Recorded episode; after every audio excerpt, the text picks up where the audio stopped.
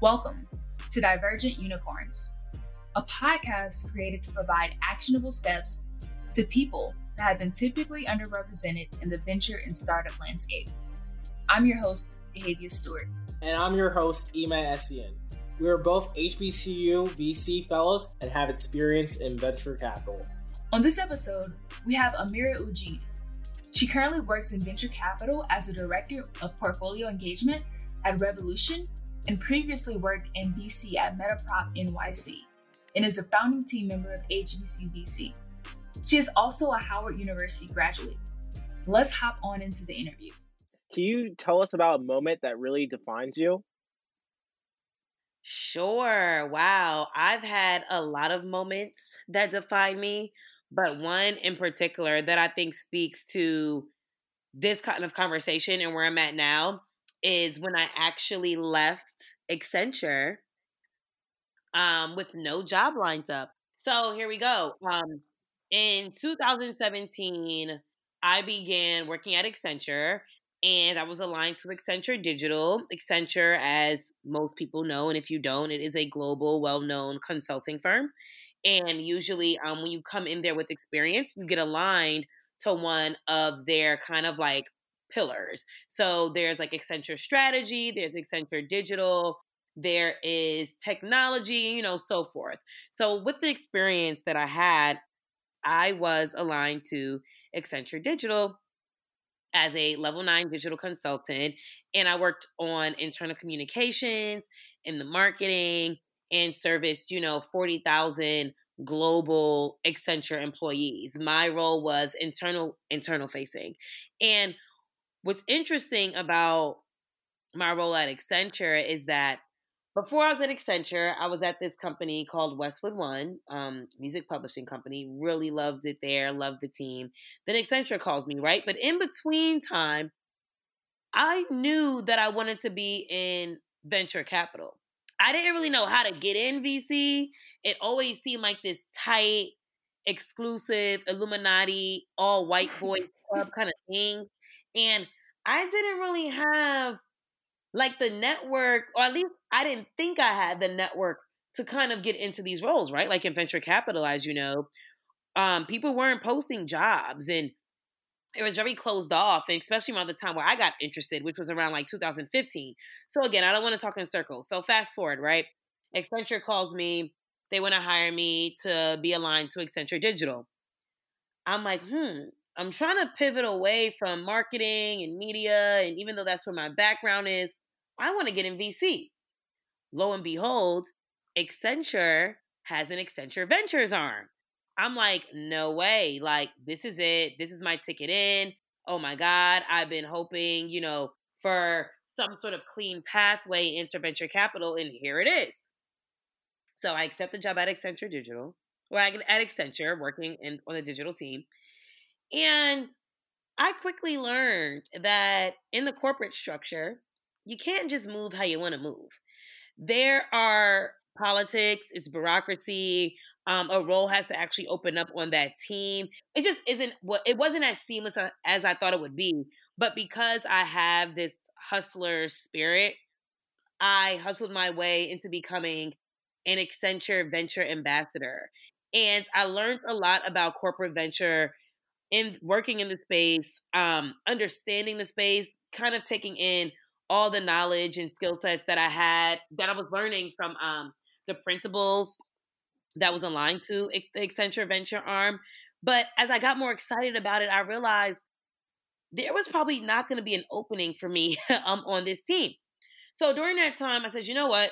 I'm placed in a position to where I really want to go after what, you know, my dreams and my goals. And I actually ended up leaving Accenture. And when I left Accenture, I didn't have anything lined up. And I'm like, okay, there's nothing lined up, but I really want to speak to my passion. I really want to wake up every morning and feel like I'm doing something that speaks purpose to, into me. And I want to be happy with what I'm doing. And I want to feel really satisfied and I want to make an impact. And, you know, I, it's just not clicking for me here. So what happened was I bought actually a one way ticket to the Bay Area. Got a one way ticket to Los Altos.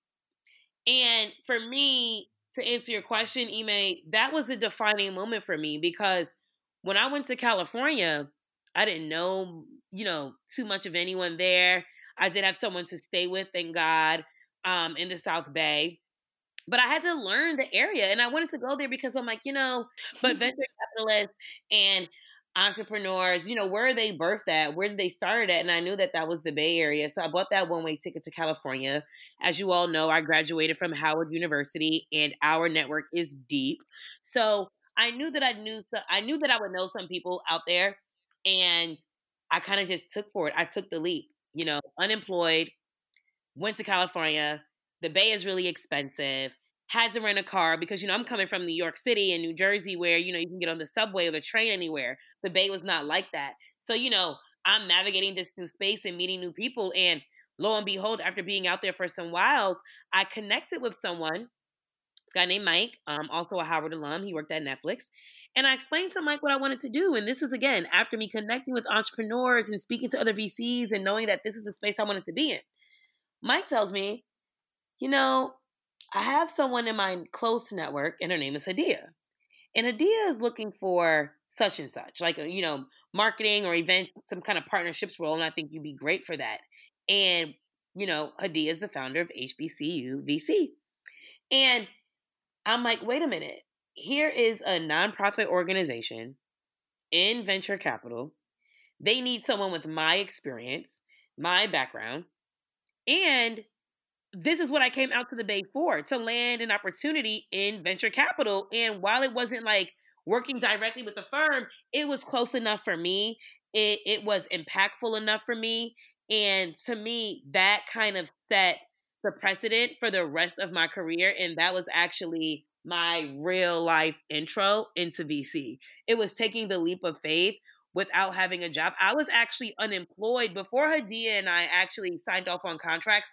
I was unemployed for six months when I left Accenture. And, you know, I kind of just did it, you know, had the grit in the hustler's mentality to pursue my dreams. And now I'm doing what I love. So that moment was really, really defining for me. And everything just kind of fell in place. It made sense afterwards, right? Because when I was going through the process of leaving Accenture, it was scary. There was a lot of fear, a lot of anxiety. Um, so much was going on at the time for me. But um, once everything fell in place, and I can say this now in hindsight, it was like, wow, that was all meant to happen. Yeah. So bef- before we deep dive into your VC experience, considering this is an HBCU podcast, you said that you attended Howard University, and of course, you mentioned it had a very deep network. So, like, why did you initially uh, decide to attend Howard? And then also, has that network been beneficial to you in terms of venture capital? Yeah. So, you want to know what? I always knew I was going to Howard. So, growing up, I was really, really, really heavy in like the hip hop scene, the rap scene. I always loved music. And I had dreams of actually, believe it or not, becoming like um, what do you call like a radio host? Like I'm like, I'm gonna have a radio show I'm gonna do this, I'm gonna do that. And anytime I would listen to rappers rap, you know, or listen to any kind of songs, anytime I'd watch anything that was really filled with culture, like the show A Different World, it was like Howard staring me in the face. All the rappers talked about Howard, and I love music. Um, you know, my favorite artists were traveling to Howard Homecoming. I would watch shows like A Different World, and I'm like, oh my gosh, the culture, the black people, the diversity, you know, just everything about it just spoke to me that I'm like, you know what? I'm going to Howard. And then when I dug deeper, I'm like, the legacy that Howard leaves, the network that Howard has. Howard was my number one decision. And to be honest, here's a fun fact Howard was the only college I initially applied to until my mom made me apply to Rutgers University in New Jersey as a backup. But I didn't, I had no intentions on applying anywhere else. It was Howard, Howard, Howard, Howard. I was going to graduate a bison, and that was it for me. Um, speaking to the network, Howard, I mean, th- these are a group of people, which I'm sure most HBCUs can say this, but of course, I'm going to be biased and speak to the Howard culture. there's just a certain level of tenacity and hustler spirit and grind that a lot of us had at Howard. And because we had that grind, you know, I knew that a heavy percentage of us would end up in unconventional workforces. We'd have these entrepreneurial careers. We'd be probably in entertainment and arts, or we'd be, you know, creating like the next million man march. You know what I mean? It was just the spirit of Howard, the teachers, the classes that we spoke. And one thing that I'll say is, I said the, the classes that we spoke, the classes that we had. Um, one thing I'll say is at Howard, what I love and what speaks to the network is that everyone that went to Howard had like this Howard pride.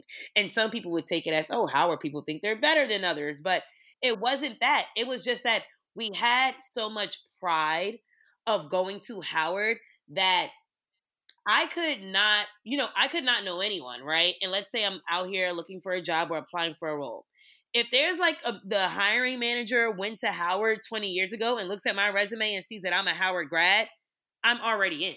That was like the power of the Howard Pride and the network and why it was so strong. And how it kind of helps me now in venture capital is again, I, I was surrounded by people with their own ideas with their own kind of hustler's mentality, but also with like a, you know, do now and ask later, you know, do it now and ask for forgiveness or permission later kind of mentality because we did have to do a lot of, you know, kicking down the doors when it came to financial aid and admissions. And this is not meant to bash anyone, you know, at Howard, but, you know, being at um, HBCUs, we created a lot of our own processes. We implemented our own structure and our own standards on how we wanted to receive information and put out information. So I knew that this network was golden and I knew that this would be the network that I would need to rely on because we all just really, really, we just really cared about each other in that way if we didn't even know each other. So, as an example, right now, when I went to the Bay Area, there's like a Howard Bay group. I'm in New York right now there's like a HU in New York group. So whether you're searching for like the next black doctor or whether you know some you're hiring or whether you just kind of came into New York City and you're looking for a job, if you send that to the Howard New York group, people will circulate your request out to their internal and external networks. And I think that the connection with each other just really came from all of us sharing one thing in common is that and that was we all love Howard, no matter what we kind of like a family, right? No matter what you kind of go through internally, externally, we're wearing that like HU on our chest very, very proud. That's awesome. So, did you discover that you wanted to work in venture capital uh, at Howard University, or was it while you were working at Accenture? Like, what was the spark behind that? Yeah, so I'd always been entrepreneurial. That's just kind of me as a young kid. I used to kind of like making little traps or my own sort of concoctions to use, especially um, when it came to like natural beauty. So, as an example, I would always take like olive oil from like the kitchen and mix it with I'm trying to like think of what I would like mix it with some grapeseed oil and then make like a hair mask. I was always into kind of like Eastern medicine and Eastern kind of strategies for natural skin products. So for me, I was always entrepreneurial. I just, you know, didn't have any structure around that. Like, you know, how do I start my own business? What do I do from here? So going to college, you know, it's like, okay, you go to college, you graduate, you get a job, right? So while at Howard, I majored in marketing, but truth be told, my first major was in accounting. And it was in accounting because growing up, I said, you know what? Again, I'm into the whole rap scene. I'm into hip hop. This is how it was when I came into Howard. And I'm like, rappers are not spending their money wisely. I want to kind of help them manage their money. So, am I a money manager? Um, am I investing their money? Am I an investor? Okay, so that means I got to major in accounting. Wrong. Um, accounting, you know, those classes just were not right for me. I'm like, no, no, no. This is just not hitting it for me. And I'm I'm so creative. You know, I'm like that little piece in the middle of uh innovate in the middle of ideation and execution, which is innovation. And for me, it just wasn't hitting it, right? So then I'm like, okay, finance, boom, this is it. Finance, second major at Howard, I'm switching it up. No. an ant wrong. Those classes still weren't really doing it for me. so then towards the end, this was either this was like yeah, towards like the end of my freshman year at Howard, I switched to a marketing major. Like, okay, you know what? What what can I do that I'll I'll still take finance classes, I still can take accounting classes, but I can be creative and I can do fun things and I can be innovative and I can come up with new ideas. And that was marketing and I was a marketing major. So throughout the time, you know, at Howard doing marketing, you know, big shout out to Dr. Myers. Well, Dr. Myers Ferguson, she got married after I graduated from Howard. We would do a lot of like our own projects. Like we build our own projects. I took an entrepreneurship class. We would create our own programs on the campus. It was a lot of ideation at the School of B at Howard. Um, every year, each so if you're in the School of Business at Howard, it's your freshman year, you get placed on a team. So throughout the entire year, your team is putting together a very, very, very thorough business plan from like the 21 cap Ford pass program. And lo and behold, my team, Team 1A, we won first place my freshman year out of maybe it was like 15 other teams. I can't remember, but my team won first place. And this was in 2009. And our idea was actually a smooth, a healthy smoothie shop in one of Howard's um, centers, in one of Howard's uh, community centers called Blackburn. And we ended up winning. And that's when I realized, like, oh my gosh, like creating this business plan, making a logo, coming up with a name. This is like the coolest thing ever. My energy, you know, my energy is already high, but it was heightened coming up with, you know, our own business. So, kind of as I got older, I'm like, all right, I have too many ideas. One minute I'm doing a smoothie center, the next minute I'm making like olive oil skin cream and hair cream. I have way too many interests. How do I channel this? So, I kind of put a pause on that, right? I, I just didn't know how to channel it, but I continued with, you know, my marketing classes, graduating Howard, but it was still in the back of my mind. So the spark to want to be entrepreneurial or have something to do with the entrepreneurial ecosystem or the startup ecosystem started at Howard, but it was also paused at Howard, right? Because I went through graduating and then getting, you know, a job as a media strategist and then working with uh, digital media sales. And then in between that job in Accenture, I came across an article from Fred Wilson. Fred Wilson from Union Square Ventures. And I'm like, Union Square Ventures? What is this? Venture? What is that? The more I read and the more I dug, I said, oh, this is the industry for me. These people are unconventional. They're investing in all different sorts of startups that they're interested in, not just one. How do I get in? So to answer the question, and I know I probably talked in a bunch of different circles, to be entrepreneurial and to work with startups and to create my own startup started at Howard.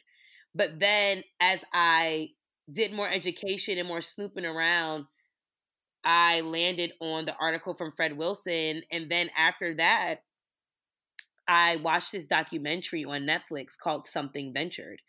And I would say after watching Something Ventured on Netflix, I knew that my end goal would be in VC. I just had to create an efficient plan on getting into VC. Yeah, so we've talked about your journey from Howard to consulting, moving to the Bay to get connected, getting inspired by Something Venture. So, and now you currently work in venture directly. So, do you have any advice for someone looking to land a role in the venture space? I do. Um, this is going to sound super cliche, but one, I would say network, build a community. It doesn't have to be a big community, right? So when I say the word community, I'm not talking a 100 people plus network. You don't have to be the person that's super engaged on a Slack channel. You want to build a community in a network of entrepreneurs. The end game in venture capital entrepreneurs, startups, exits, right? Everyone's end game. The startups are the products. So, what you want to do is you want to network with these startups. You want to make yourself invaluable to CEOs, to founders. So that way, when they're looking for their next investor, they're like, you know, well, by the way, have you heard of, you know, so and so? Have you heard of Amira? Because she's helped us a lot in, you know, building our company. So, one, I would build a network around startups versus building a network around VCs. I kind of start with the CEOs and the founders. Second, I would assess the skill set you already have and see which firms need that. So again, I got into venture by work, first working with HBCU VC, but I didn't start out as at HBVC as like a managing partner, right? Like Jorge. I was the marketing manager and I'd already had the marketing experience. So if you have marketing experience, if you have finance experience, you could even be an educator. You know, what what are you educated on? Maybe there's some sort of platform role that they can use educate education around like business development or sales or like I don't know. Like, you know, I'm just kind of just throwing things out here. But one is building a network around founders. Two is assessing the skill set you already have and use that to navigate your way around versus what are venture capitalists looking for and how can I quickly, you know, uh, do my resume to make it fit that. Um, so that's my those are that's my advice. Is that the only question you asked, Heavia? I can't remember. Um, yeah, and I just want to follow up. How did you build your sense of community? Yeah, you know how. I was talking to Adia about this, and she was like, community is very important and it's something that entrepreneurs don't spend a lot of time on and don't really think about, but it's very important in terms of like helping you get to where you need to go. You know, it is. So for me, again, kind of just taking this all back to Howard, right? It's like Howard, Howard, Howard. Um I I kept a fairly cool relationship with most people, even if we're just associates. Um I was fairly cool, you know, with everyone. I kind of always made myself valuable to anybody, and it didn't matter in what, right? So let me just give you a little bit of background on myself, you know, a couple of fun facts. I had a lot of jobs growing up. Um, a whole lot of jobs. So I worked in like the grocery industry, bagging up groceries in high school. I worked in retail. I used to work at Hollister in high school. I used to work at the shoe department, right? So I'm at clothes. I'm, you know, working in clothes, working in groceries, working in this. And when I was in college, I worked in restaurants. So because I had like a vast experience in different industries, I felt like I was always valuable to someone for something. Whether you needed uh, advice on something, whether you needed um a, a job somewhere, um, whether you wanted to know how to kind of do your resume. And this is like college, right? It's like building a college network. Um, I was always just that person, very easy to talk to, very personable. That kind of comes with natural characteristics. And I always joke like, I can be in the hood or I can be in the Hamptons. and people know that. Like, I can be in both places. I'm very flexible and I'm very adaptable. So I think that's the one, if I had to pull out one term from your question on how do I build community, adaptability and flexibility always been two of my biggest strengths. Can adapt and I'm flexible. Um, kind of tapping onto the flexibility that I just mentioned, I sadly, right, I'm a victim of my own success here. I was always reachable for anyone. You could call me at six in the morning on a Saturday. I pick up the phone. You could call me at two in the morning on a Friday and I, eh, you know, if I don't pick up, I may text you and say, you know, hey, what's up? What's going on? Even with my job now, and I'm not actually suggesting that everyone do this. Obviously, blocking off time for yourself and mental health is important. But just answering the question of how did I build my community, people knew that they could always count on me. I was reliable. You know, I'm reachable, I'm reliable, was flexible, adapt, you know, being able to adapt. And I think that is how I built my community. And one more thing I want to say I'm very authentic. I'm almost super authentic. I'm like, maybe I got to scale it back a bit authentic. So when you're building authentic relationships, people are going to follow you wherever you go when you have that like infectious energy, right? So for me, I always say, I love building, I love networking naturally, right? Like if I'm, if I go to a festival and I meet an entrepreneur or I meet a business analyst. You know, I meet any anyone honestly, and we just we connect. We're having a good conversation. It's a good vibe. I'm like, wow, this is great. But a lot of times when I'm when uh, I know with entrepreneurs especially, it's like no one wants to feel like they're forced to network because then it feels forced. It's like you're going to this event with the purpose of networking then it's kind of not ingenuine. And that's just my personal opinion on networking. It's like, okay, we're all going here to network. So now it just seems kind of like structured. Whereas, let's say, I'm going to give, you guys an example. Let's say you did an event, right? And you invited a bunch of different people. Like, you know, you invited a bunch of founders. You know, you invited a bunch of VCs, but they don't know it's only going to be a room of founders and VCs. But you're just doing like an event, a, a wine tasting, or um, some sort of like a, like a, an event to t- test out a new restaurant, right? I'm making something up right now. So now everyone knows, hey, we're all just coming to like taste some new wine, or we're all just coming to taste this new food at this new restaurant. And then when you start having conversations, someone's like, oh, you're the founder of this. Oh, you're a VC here. That to me provokes a more authentic relationship. So just kind of networking authentically, being flexible and adaptable, and, you know, having a high level of emotional intelligence. That's really how I was able to build um, my network in a very authentic way, right? Like I'm not the person where, and I, I sometimes want to get better at this. I'm not the person where I have a brand and my Instagram has 10,000 followers and uh, when I ran Metaprop's 22 week accelerator program, it's everywhere in the blogs and what I'm doing. You know, I like to I like to be low key because I like to be authentic, and whenever it comes to me, comes to me, and I think people in my network and in my community know that. That's awesome. And you even talked about how you got your job at HBCU VC. Can you really talk about the early days being a founding member of the team there? Yes. Oh, I loved it. Um, HBCU VC, what was really important for me there and what really drove the, you know, everything is the passion behind obviously like Hadiyah's passion behind HBCU VC was unmatched. Jorge's passion behind HBCU VC was unmatched. So the both of them together, you know, sold it for me. You know, the company was I was already sold on the company because it was helping HBCU and HSI students for careers in venture, and that was something that I wish I had when I was at Howard. So I was already on board.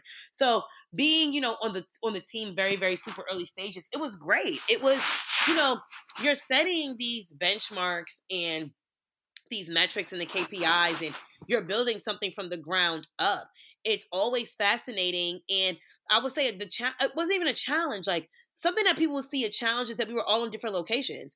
I was in New Jersey, Jorge was in New York, Hadiyah was in Oakland. So we'd have like multiple video calls, we'd be on Slack channels, but it helped me understand the landscape of telecommuting and working virtually and being more on top of it and being more productive with your day and being able to get things done in your day and still build something from the ground up. And it was very, very exciting. I mean, there was nothing for me more fascinating than looking at the end to end process where you, you know, you guys, as you've been through the process, fellows applying. And then as you guys are applying, we're thinking through the program.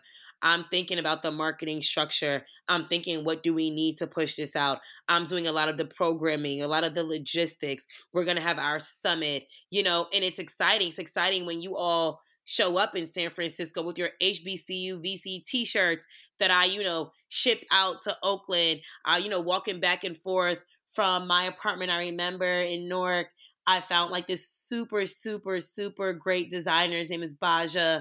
Um, super great artist to do the t-shirts. I'm okay. Who can I have do the HBCU VC t-shirts? What's our logo gonna be? I mean, there was nothing better than taking an idea and seeing your idea in real life.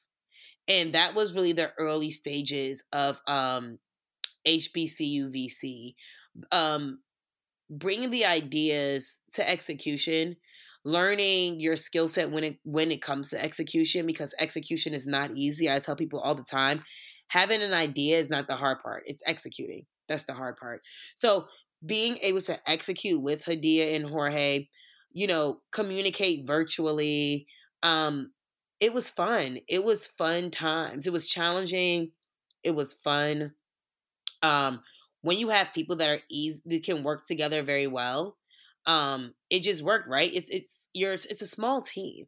Even right now at Metaprop, Metaprop, and I know we'll get to this in a bit, but I'm just gonna spearhead this. Metaprop, we are an early stage venture capital firm that invests in real estate technology, also known as prop tech, you know, short for property tech. And we invest from pre seed up to Series A. So our companies, they range. Some have two founders, just like a like a founder and a co-founder, two co-founders. Some have a team of five, team of two. I have some that have a team of 50, right? It all ranges. But one thing I do for these companies, right, which most platform people do for early stage, is you want to ramp up the talent. And this will all connect in a minute. So you want the best team. Anytime I do a surface level vetting of potential candidates that want to speak, I uh, speak, I'm sorry, that want to work for a MetaProp portfolio company, I always give them the rundown on what it's like to work at a startup. You have to actually like the people you work with.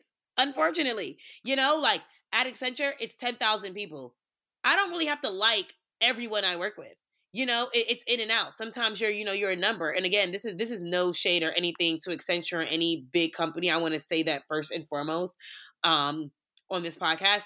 But I'm just kind of stating my personal experience.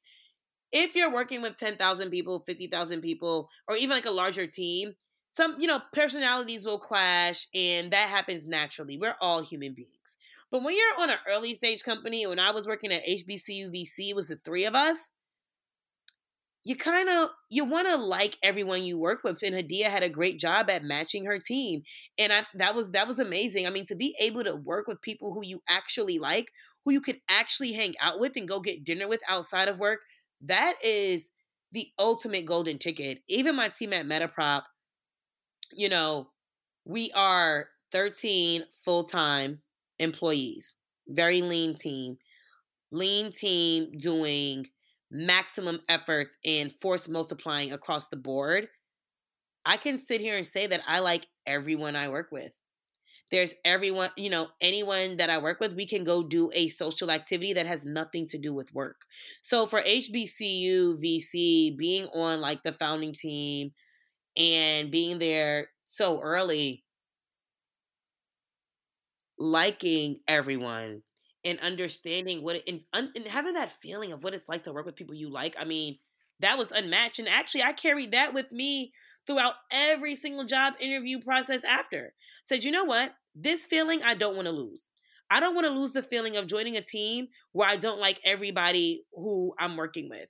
And, you know, luckily for me, I've, I've been able to keep that. I've been able to keep that when I was at Nork Venture Partners, and I've kept that up till now at Metaprop. Yeah, so you mentioned that you work for Metaprop Ventures, which is um, a venture capital firm that invests into real estate technology. So, what are some emerging trends that you see within the space? Ooh, fun. So, um, construction tech is really big in real estate technology. But one thing I'd say that's emerging, that's exciting and pretty cool, is tenant experience apps.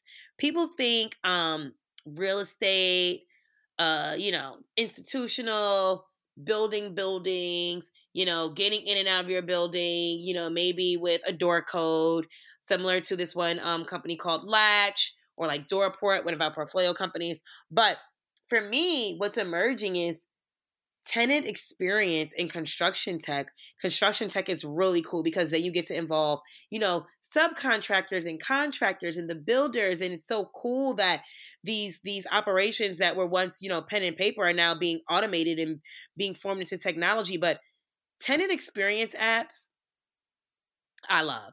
When i say tenant experience i'm talking let's say you know we all work for said company and this company during the onboarding process rolls out an application and on this application to all its employees we now know what gyms to go to in the area what restaurants to go to in the area what social activities are happening in the area. This is what you would call you know a tenant experience app whether it's for the commercial space residential multifamily anything that's really enhancing the tenant experience especially in the age of like the millennial to me is really really emerging. I would say a lot of the times in real estate what a lot of people are focused on is how do you kind of like cut costs but retain tenants. So when it does come to, to tenant experience apps, the one thing that you want to make sure of is that you don't you aren't just a nice to have but you're a need to have i have this one company who i absolutely love um, called The Lou. Founders Rebecca Lima and Dominique. Dominique. And the Lou is a B2B subscription for uh like a for women's bathroom contain for women's bathrooms containing um like hygiene like hygienic non-contaminable products for women and that is what you would call a tenant experience right? Us women travel all the time you know i mean men travel all the time too but with women you know we we go through you know a lot of different things. We go a lot of different things that can happen you know unexpectedly getting ready for these meetings and we're like oh my gosh our hair our looks our bag has so many different products in it.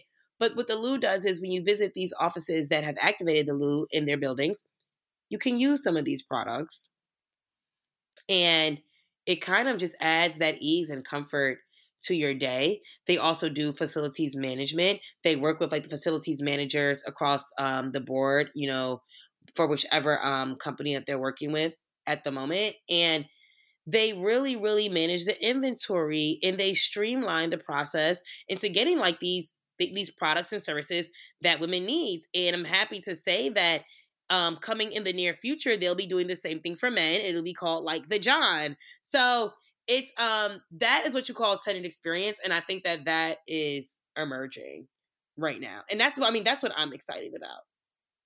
Wow i did not know anything about this pain point and it makes a ton of sense for this to be super helpful to people and so i know that for your full-time job you look into the real estate and property technology do are you interested in any other sectors? Yeah so for me you know as the head of startup services I'm really, you know, working very closely with the partners, whether it's tapping into their network to facilitate intros and developing internal processes to really just be better, faster, and stronger at information sharing or expanding our core pillars, you know, to really, really support our startup CEOs and founders. I'm their dedicated resource, and I want to make sure that everything that I'm doing and all the offerings that I'm giving to them can really accelerate their growth. So, um, Ime, to answer your question, I'm I've always been intrigued by health tech. You know, I'm entrepreneurial at heart, and I do hope to one day become a founder.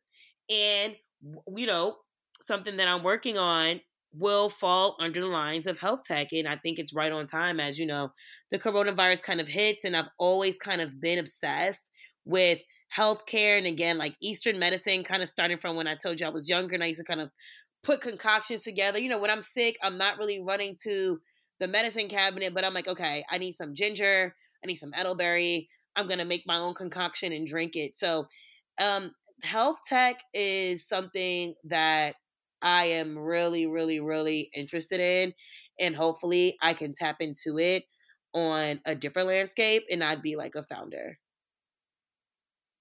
Yeah. So, like, where do you see the future of the venture capital and startup space heading? Like, what do you think more minorities can do to find their way into the space? Hmm, good question. Honestly, I'm going to be biased to myself. I work across platform. Um, we call it startup services at Metaprop, but platform is really that added value that you're providing to your startups after you cut them the check, after you wire them the money. And I think a lot of focus is going to be on platform support, right? It's going to be on platform support. And I kind of look at it like, we're not investors we're actually service providers. We're like not in the investment industry we're in the service industry. We're serving these ceos and these founders. How can we help educate them? How can we accelerate their companies? How do we help get them in the right mental space? Because there's a lot going on in this industry. Are there any wellness apps that can help? When you're a ceo there's so much you have to deal with. How are you tapping into your mental? So i think platform is what you want to focus on. I know everyone's like, you know, I want to be the investor and I want to say where the money is going.